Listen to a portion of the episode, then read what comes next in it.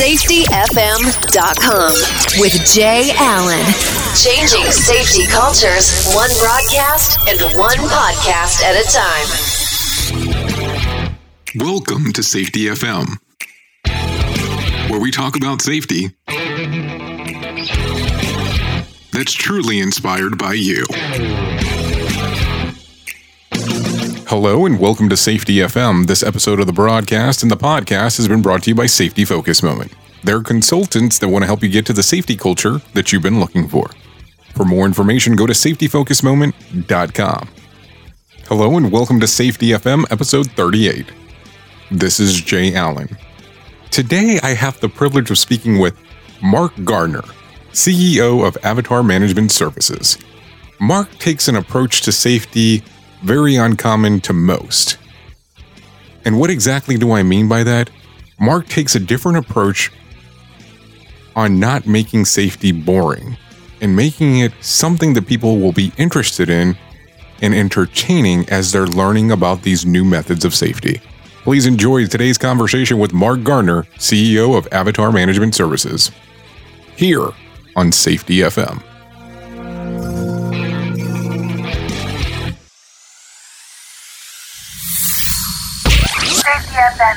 Changing safety cultures one broadcast and one podcast at a time. Mark, I appreciate you coming on to the show today. I have to tell you, I've been dealing with Derek in regards of going back and forth and trying to get this set up. So I really appreciate you actually being able to come on. How are you? I'm great. And thanks for having me here DJ. So I normally like to start off asking the very important question why safety? How did you start? How did this path come about?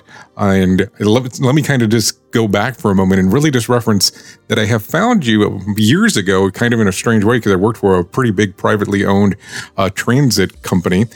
And we did some work with your company, Avatar Management Services. So, how did you get involved in the business? Well, we we did and still do a lot of work with that company. Um, if we go back to my pedigree, if you don't mind, I'll start in my 20s when I got into trucking. And like that old Saturday live skit when, you know, Eddie Murphy used to say, baseball has been very good to me. Well, trucking was very good to me. I, uh, I enjoyed a meteoric career. I went through outbound and inbound supervisor jobs, city dispatch operations manager, assistant manager, terminal manager, all in the span of seven years. And uh, I'd like to think I was really smart and worked really hard, but truth is, I was in the right place at the right time. And sometimes that makes a big difference in how your career goes. Anyway, by the time I was 32, I was running one of the biggest freight terminals in the country, and we were getting pretty good results. And I figured the sky was the limit. But uh, in '84, there was this big shakeup, and my my regional vice president got uh, demoted. He in turn bumped the regional manager, who in turn bumped me. And I said, "Well, what am I going to do? I'm sitting here in Hagerstown without a job." And they handed me a, a ticket to Jacksonville, Florida, and said, "Fly down there and talk to Leo Suggs. He's got some ideas for you." And I go down to this interview, and I'm real arrogant and young, and thinking, "Oh man, I'm going to be a high level ops position." And I sit down, and Leo goes, "I'd like you to take over safety." And you could have hit me with a two by four at that point because our opinion of safety people in the trucking world in the 80s was mm, they were kind of duds. They, they were old truck drivers who drove around in a Bonneville and took a radar gun with him and talked to truck drivers at diners and things. And I said, Leo, what did I do to piss everybody off here? and he says, Well, I got to tell you, we're spending over $38 million a year on losses. We have 1,800 open work comp claims. We have 350 people on total temp. We killed 28 people last year. And I think somebody could bring in a little bit of creativity like you and do something about that. And he went on to explain to me that safety wasn't all about DOT regulations and compliance and logbooks and lug nuts, but rather it was behavioral. And that in his opinion, the whole industry had it wrong. The whole industry thought safety was all about DOT compliance. And in fact, we had just, the company had just won the President's ATA trophy. And at first I was thinking, well, there's nowhere to go but down. And he said, no, there's nowhere to go but up we're spending six cents on the dollar on losses. And if you came in, figured out why and how people got hurt or why they have accidents, and maybe came up with something. Um, actually, he, he jokingly says, "Well, you, you can stand at the end of the gate And when the trucks get ready to pull out, jump on the cab and holler at them to be safe. I said, well, I'm not sure how that'd be very effective. We have uh, 500 terminals out there. Uh, but the long and the short of it was within two years, we had reduced losses by 13.4 million. And this is at a time when trucking was struggling and we were no different than other companies. Uh, we too were struggling. And so our PR group was spinning all kinds of articles about the success and safety. And suddenly I was on the cover of Fleet Owner and CCJ and being interviewed for transport topics. And uh, I got the attention of some folks who cared about trucking safety. That's a fairly small circle. And uh, I got recruited by Progressive Insurance in 1987. And, and while there, I headed up something, actually created something called Share the Road with Trucks. And I'm very proud that to this day that campaign continues on. But in the early days, we took about $3 million of seed money from ATA, AAA, and 3M and built out a public relations campaign teaching people about you know blind spots and don't cut in front of trucks in a construction zone, etc. And even to this day, you'll see stickers on the back of the trucks that I can't see you, or if I can, if you can't see me, I can't see you, kind of thing. And that continues on. Um, so that's how I got into safety. I, I, I was working at Progressive. I was heading up a fairly sizable department of 50 safety people, and we were analyzing truck and bus operations and deciding whether or not they were insurable or not. So, how did they come to the determination saying you're going from X role to all of a sudden you're the correct guy for safety? I mean, how did they know that you would be such a good fit? I, I had a reputation, and this goes. You have to go back to the days in which the Teamsters had a stranglehold on the trucking industry, and there was an adversarial relationship between management and the workers. And I had a different approach. I, I, I believed that if I just gave them the tools and listened to them and got out of their way, they would actually perform better. And while I was at Allentown and for nine months, and then subsequently at Hagerstown for 13 months, which they sound like both on places, but they're really big trucking facilities there. Anyway, there were two of the biggest facilities in the company, and at both locations, we broke every record in the history of both Ryder and PIE. And they came to blame that on me. I, I don't. I won't want to take all the blame, but I'll take some of the credit and say, you know, we put in place some pretty good relations with the men, and I'm going to say men because it was 99.9. Well, it was 100% men, mm-hmm. and and we got along, and they got their work done. And so Leo saw in me a young creative spirit that might come up with new and different ways to address safety that had nothing to do with rules and regulations or punishments and warning letters uh, or even little pins and patches you put on your lapel, and rather came up with more of a behavioral approach to uh, identifying why does someone get up in the morning and have an accident? And certainly we agree, no one intends to have an accident. By definition, it's an unplanned event. Uh, but we do, and people do have those accidents. And and I began to study why they have those accidents and what could I do to intervene? What could I do to reduce the likelihood that they would get hurt or have a collision? So when you start going through that path, how do you make the determination that you are able to do these things to lower, I guess we'll say the accident rate in this in this occasion? Well, again, I, I think you're asking me why he chose me for the role. I, I think one, I became available through this change of operation. suddenly, they got this young kid who's like a hard charging ops kid. I was 33 at the time, and uh, I was like, a, I, I think I was in the right place at the right time. Number one. Number two, I had worked hard. I was creative, and I got good numbers. And he had basically a, a Gordian knot on his hand. He had a big problem and I think he looked around and he said, This kid might be able to help solve the problem. And quite frankly, I had no background in safety. I had no knowledge of safety. I mean, I held safety meetings as a manager, but but that's not the same. Um, and when I got in the job, quite honestly, I, I, I remember distinctly. I sat in my office. I was like real proud of myself. I'm working in the general office now, reporting to the president, and I'm thinking, what the heck did I get myself into? And then I, I got up and I started doodling on my whiteboard saying, why do people have accidents?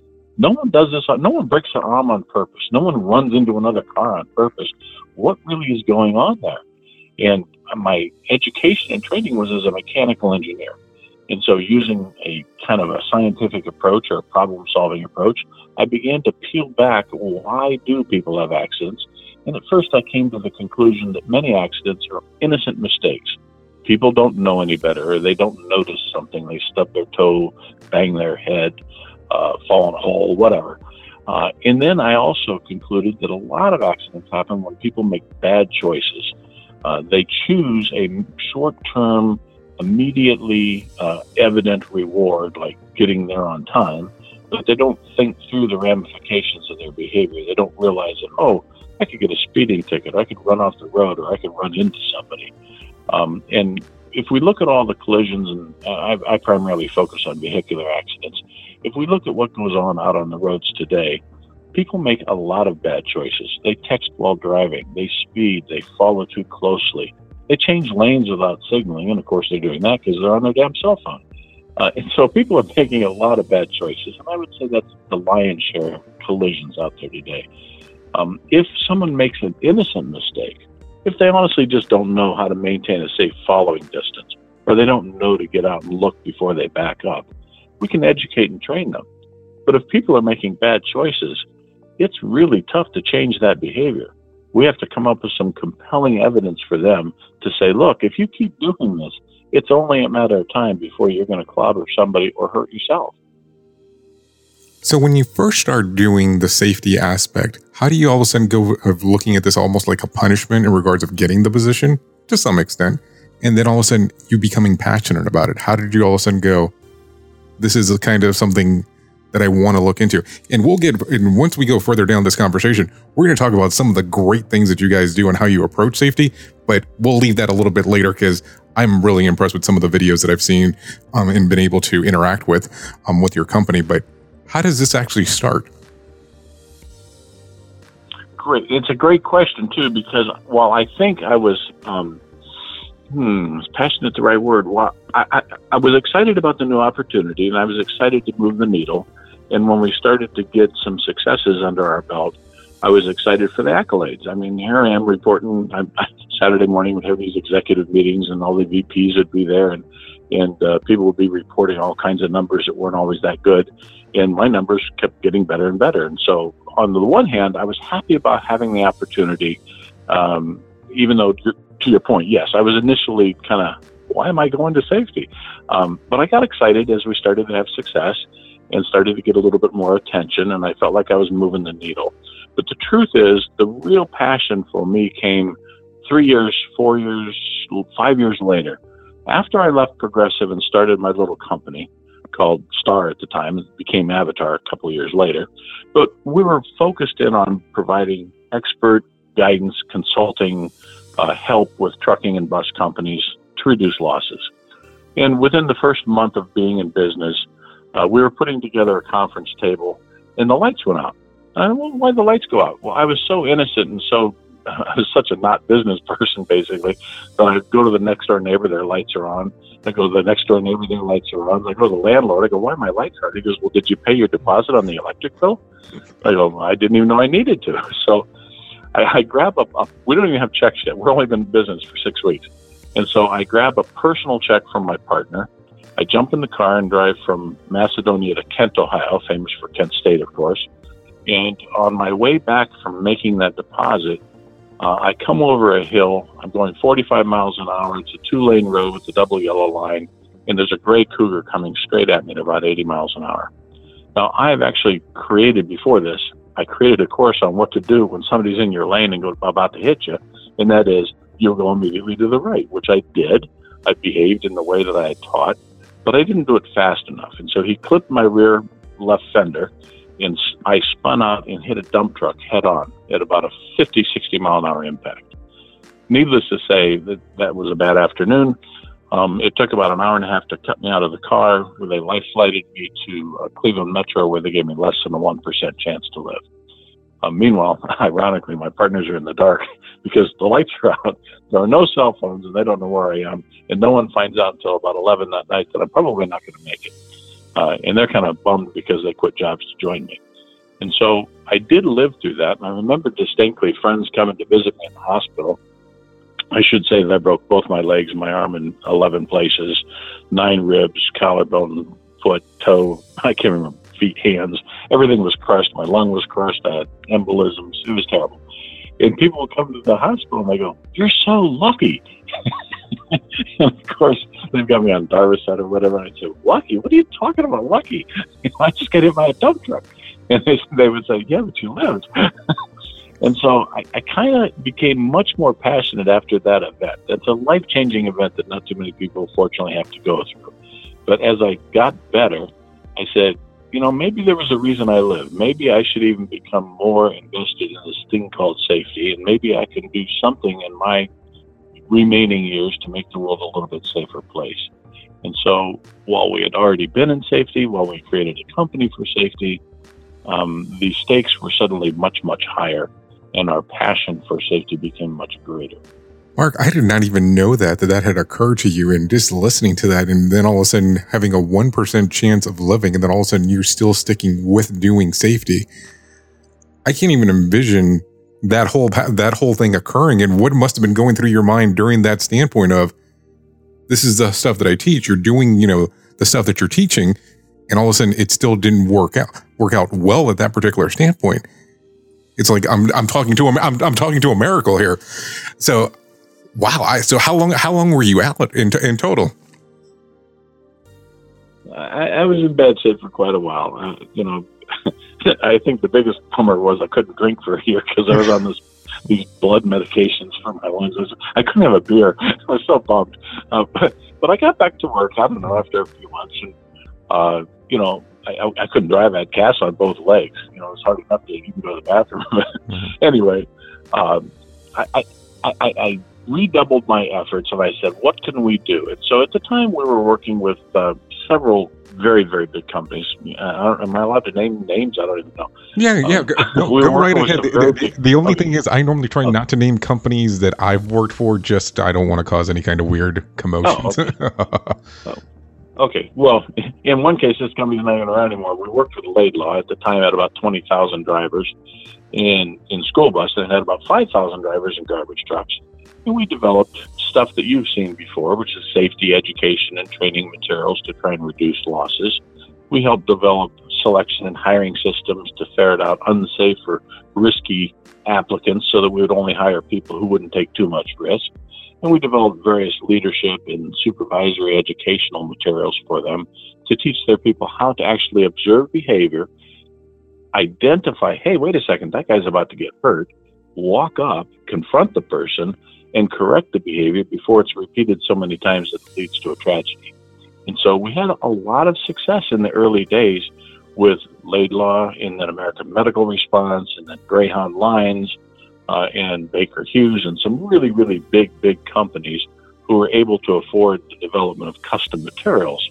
And in the past eight or nine years, I have since formed six other companies, each serving different markets. So I, I formed the school bus safety company and it serves school bus districts. TAPCO, which serves transit and paratransit companies. Public Service Safety, which takes care of uh, com- uh, not companies, but rather governmental fleets like cities and villages that have little white pickup trucks driving around. We've got Avatar Fleet, which serves the trucking market. And then Avatar, oh, I'm sorry, Avesta, which serves EMS and uh, medical transportation. And then Avatar, the parent corp, we've been around now 28 years it still works with the big dogs, the great big billion dollar companies who want custom stuff.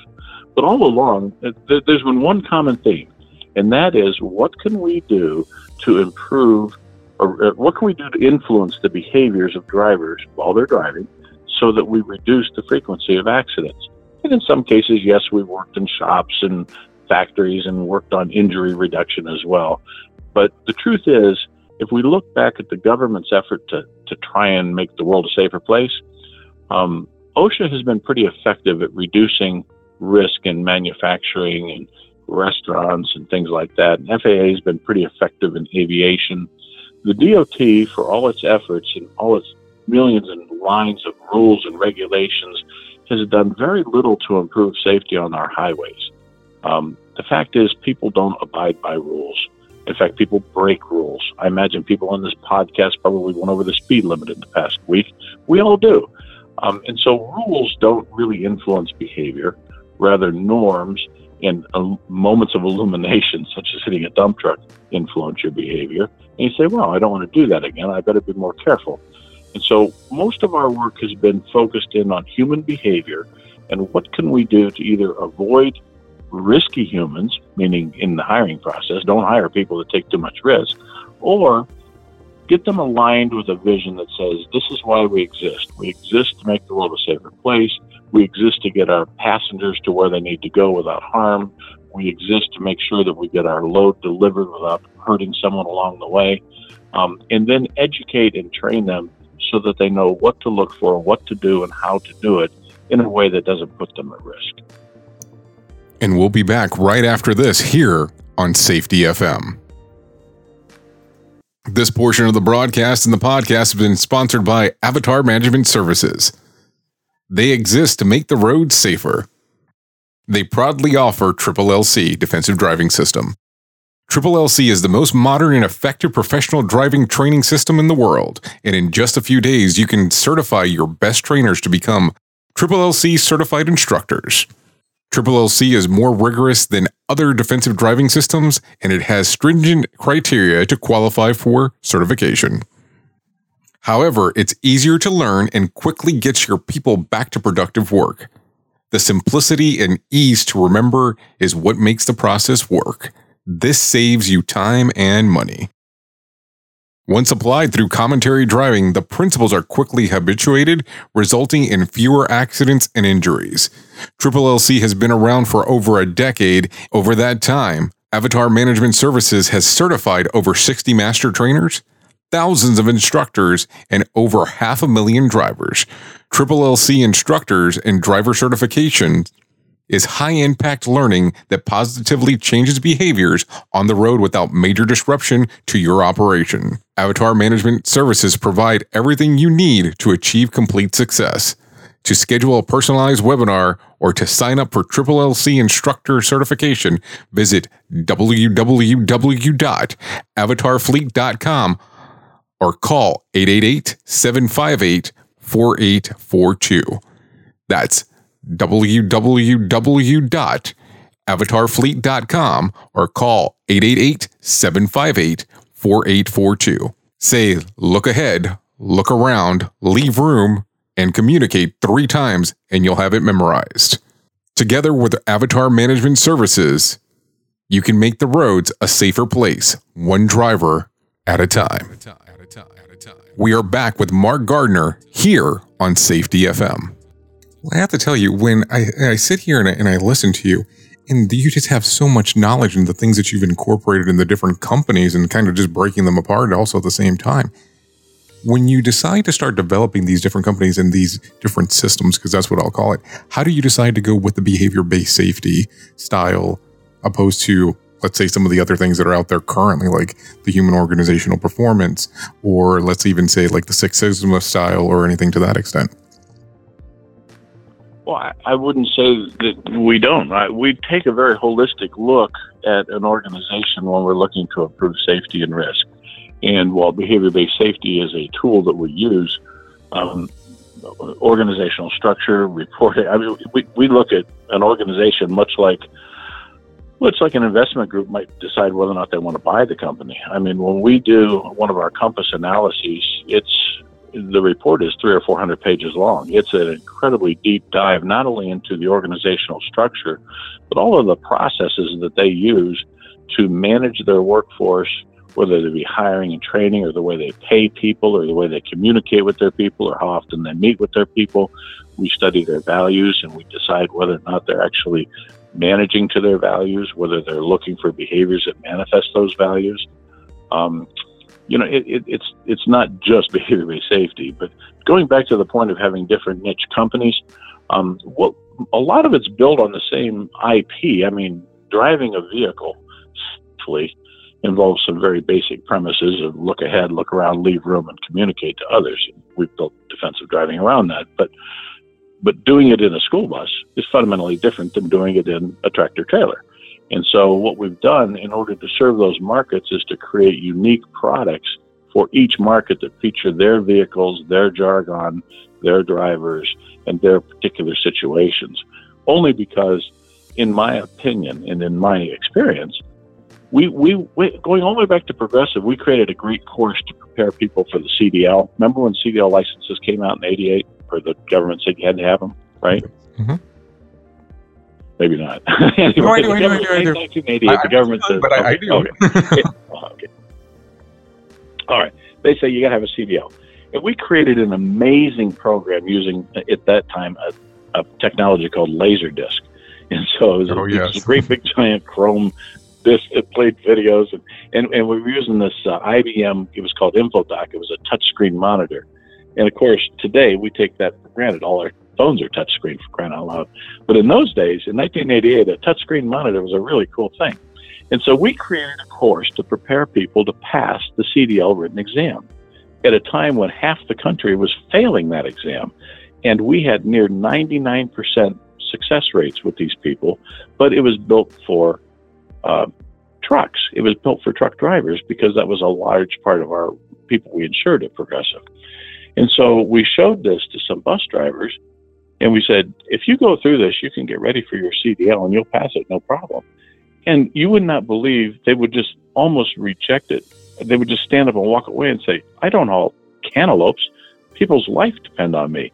And what we, the, the lesson that we learned from that is we couldn't use a different type of vehicle to teach the same concept because we were out of order. They would say, well, I drive a bus or I drive a limo or I drive a taxi cab and don't show me this truck driver training because it doesn't work for me.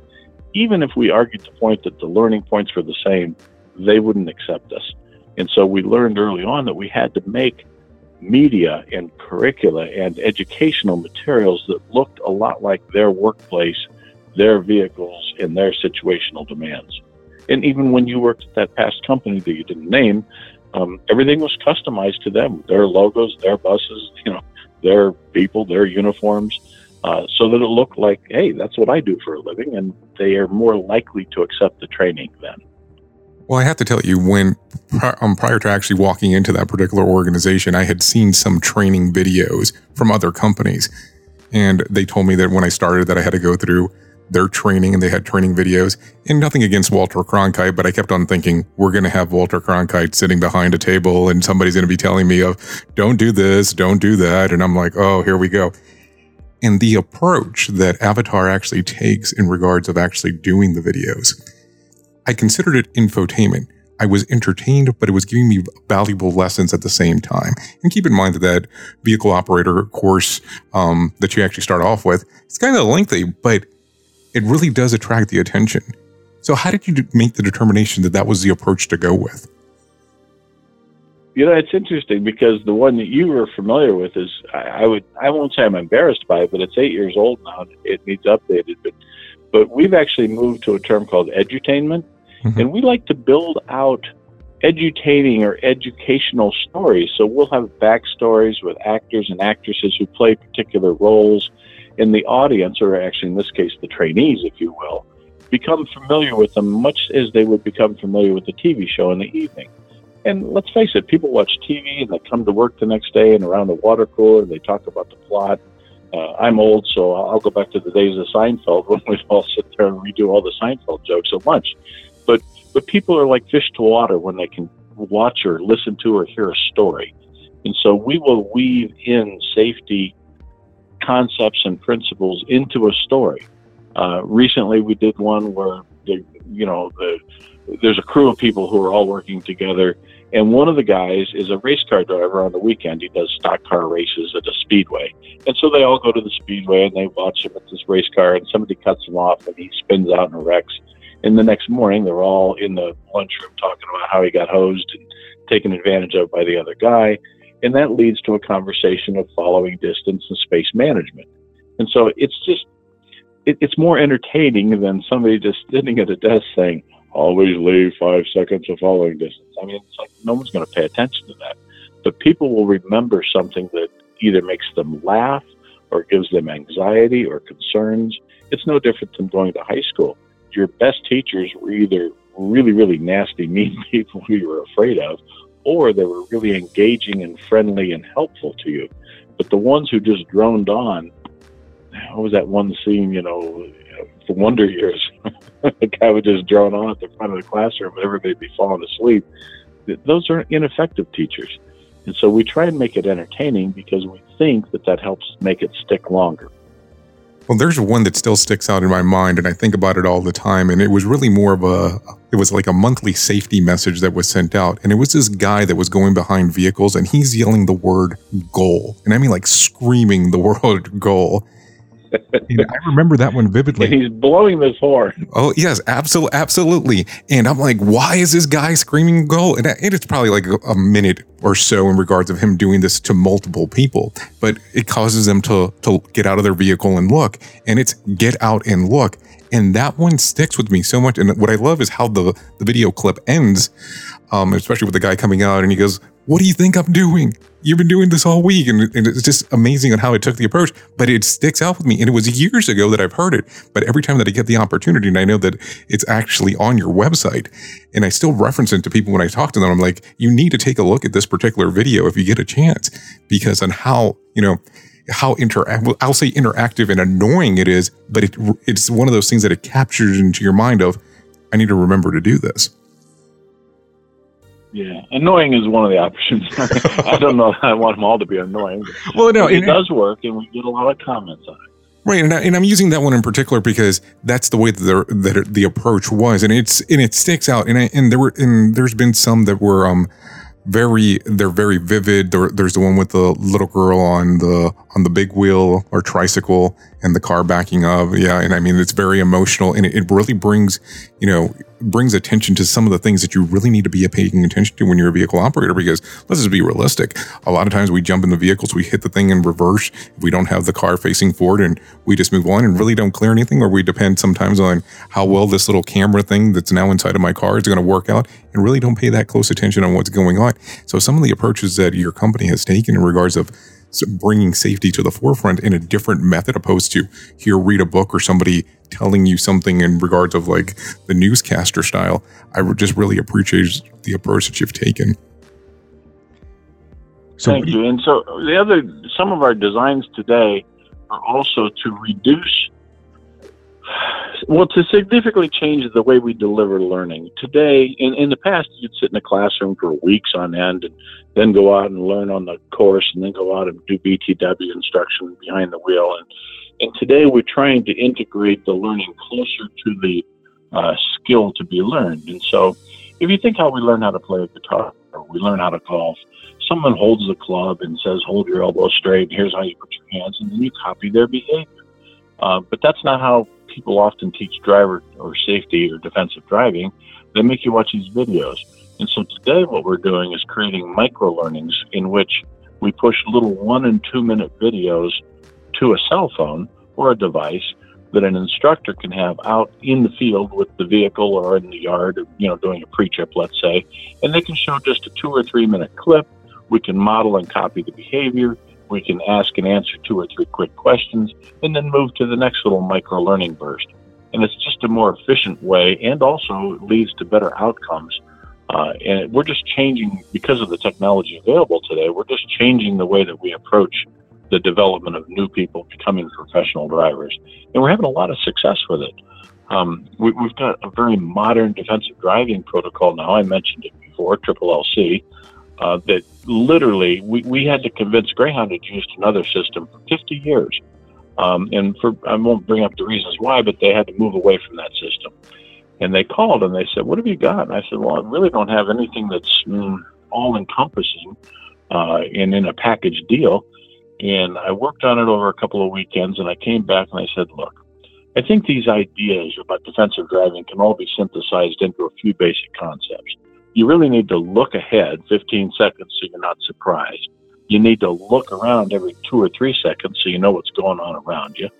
In a perfect world, you need to leave room on all six sides of your vehicle. And if you did that, you won't have a collision, by the way. And then lastly, you have to communicate your intent to the other guy so that he's not surprised. And that kind of grew into Triple LC look ahead, look around, leave room, and communicate. And within a month, we had 500 Greyhound instructors reciting Triple LC backwards and forwards like it was the gospel. And every time they would, we'd give them a little pin and we'd give them a little reward. but it became part of the culture. And so Triple LC has now been taught to more than 2 million professional drivers in the past 15 years.